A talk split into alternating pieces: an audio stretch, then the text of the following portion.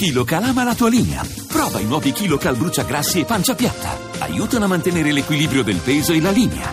KiloCal, da Pulpharma in farmacia.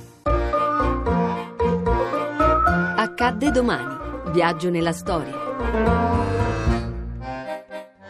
29 marzo 1946. La Vespa viene presentata sul mercato. Giornalisti e addetti commerciali di ogni parte del mondo sono convenuti a Pontedera per assistere ad un evento che ben si può definire fausto per l'industria e il lavoro nazionale. Non differisce apparentemente in nulla dalle tante sue sorelle, il micromotore intorno al quale gli operai si affaccendano con un pizzico di commozione. Eppure esso simboleggia la sintesi di dieci anni di applicazione, ricerche, miglioramenti, di ostacoli brillantemente superati, di unanimi consensi internazionali. La storia della Piaggio ha una svolta nel dopoguerra, quando viene brevettata una motocicletta che si chiamerà Vespa. Il nome fu coniato da Enrico Piaggio, il quale, di fronte al prototipo del nuovo mezzo, esclamò: Sembra una Vespa.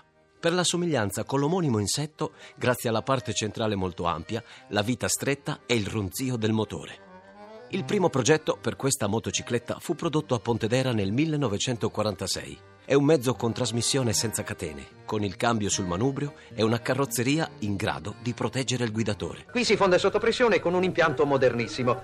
Qui una pressa idraulica imbutisce i cofani. Di queste sagome che ora stanno raggiungendo la loro sistemazione definitiva sono gremite le strade d'Italia. Vespe che non pungono, ma ci regalano una velocità considerevole, sicura, equilibrata. Ogni giorno il collaudo suscita un vespaio, ma un vespaio entro il quale piacerebbe fare acquisti. Il debutto considerato ufficiale avvenne alla società, oggi club, del Golf dell'Acquasanta a Roma. Questa sede fu scelta perché il circolo era ben frequentato. Il dottor Piaggio volle convocare al cospetto della nuova creazione i nobili, l'alta borghesia, i militari di alto grado che nel tempo libero si dilettavano nella pratica del golf. A domani da Daniele Monachella. Le ricerche sono di Mimi Micocci, alla parte tecnica Antonio D'Alessandri, la regia di Ludovico Suppa. Il podcast e lo streaming sono su radio1.rai.it.